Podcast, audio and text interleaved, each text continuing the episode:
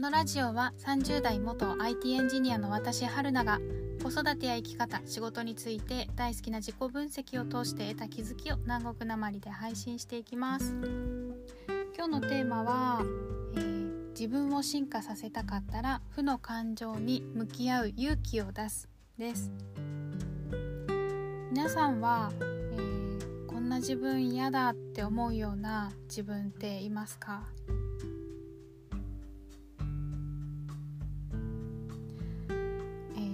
例えば弱音を吐く自分は嫌だとか誰かを憎む感情とか羨むとかあとはあしらわれて悲しく感じるとかうんコンプレックスをうんコンプレックスをなくしたいであったりとかとは誰かのことが怖い怖がってる自分が嫌だとかそういう感じでこんな自分は嫌だって思ってる自分っていますか？例えば私はえー、っと、うん、手を抜く自分が嫌です、うん、手を抜くとか怠ける自分が嫌です。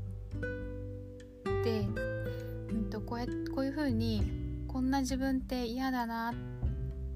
こんな自分はもう嫌なんだけどでもやっぱりあのそういう自分を捨て捨てることができないとかなんかいつまでもつきまとってくるなっていう自分がいたとして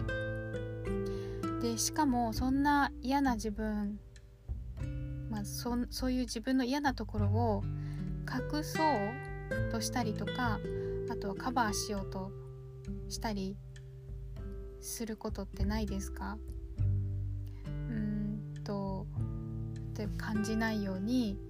えーと、そういう弱いところを見せないように強く見せたかったりとかあとはうんとそういうネガティブなところを見せたくないので明るく振る舞ったりとか。で私はそういう怠ける自分っていうのが嫌だったので例えば賢く見せようとしたりすることがよくありました。うんとすごくとハキハキしゃべるであったりとかあの理解が早い自分を見せたかったりとかそういうふうにあの自分の嫌なところを見られないように見せないように見られないように自分にも見えないようにしようとしたりしてました。でもやっぱりあの人生においてなんかあの大きなイベントってありますよね。定期的に不定期なんですけど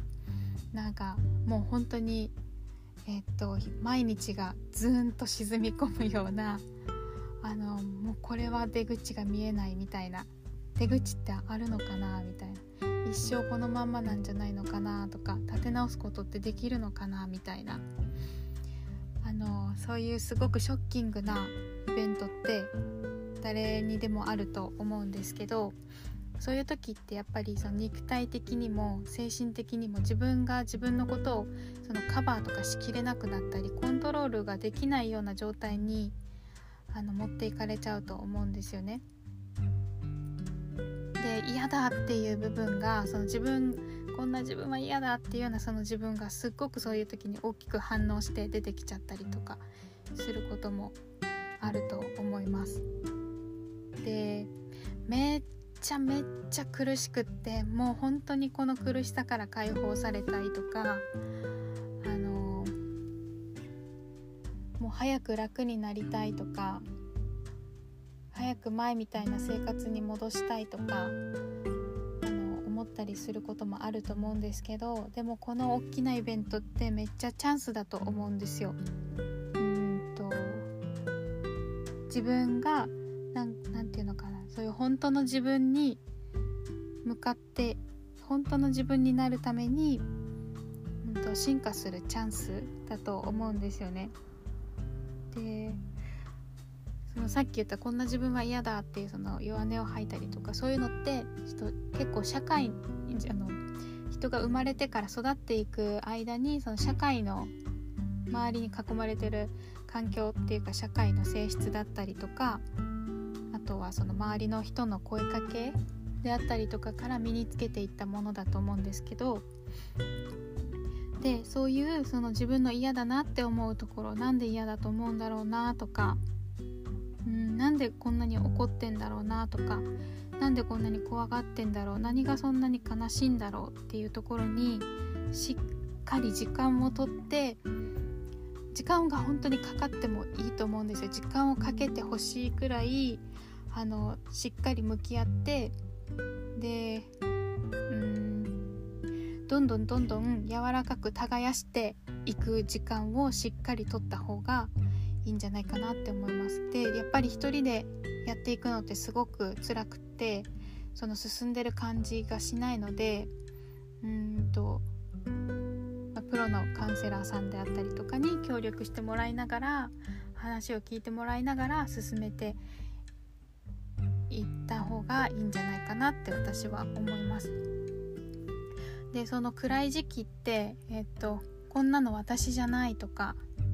あの早く正解が欲しいなって思って焦ったりとかすると思うんですけど